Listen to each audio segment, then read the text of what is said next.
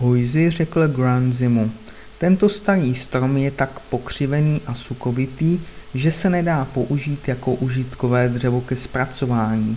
Stejně tak jako tvoje způsoby učení nemají žádné praktické použití. Granzi mu na to odpověděl. Tento strom je možná nevhodný jako řezivo, ale na druhou stranu ty ho můžeš využít k tomu, aby si pohodlně odpočíval ve stínu jeho větví a obdivoval jeho rustikální charakter.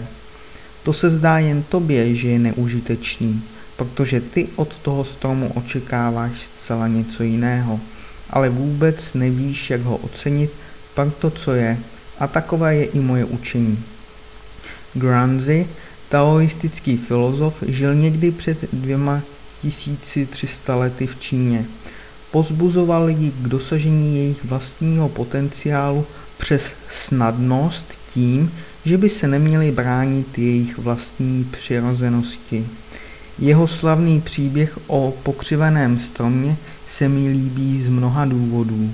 Jelikož jsem pracoval ve dřevařském průmyslu, vím tak, že pokřivený strom není vhodný pro výrobu standardních dřevěných produktů, ale může vytvořit vysoce kvalitní výrobky, jejich rysem je přirozená krása a individualita. Takový strom dosáhne svého dospělého věku adaptováním se do prostředí. Zatímco stromy v dřevařském průmyslu jsou téměř rovné a vypadají všechny téměř stejně, tento typ stromu vyrůstá sám nebo společně s mnoha jinými druhy stromů různého stáří. Tento druh stromu nebude vzdorovat větru a nemocem lépe než ty ostatní normální stromy v té samé plantáži.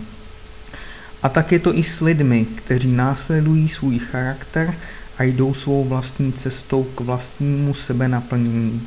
Tito lidé jsou pak více nezávislí, samostatní a více úspěšní. Každý opravdový student jakéhokoliv cizího jazyka by měl být právě jako tento Granzio strom. Právě proto jsem si tento strom vybral jako logo pro náš nový jazykový systém zvaný The Linguist. Navštiv nás na www.linguist.com.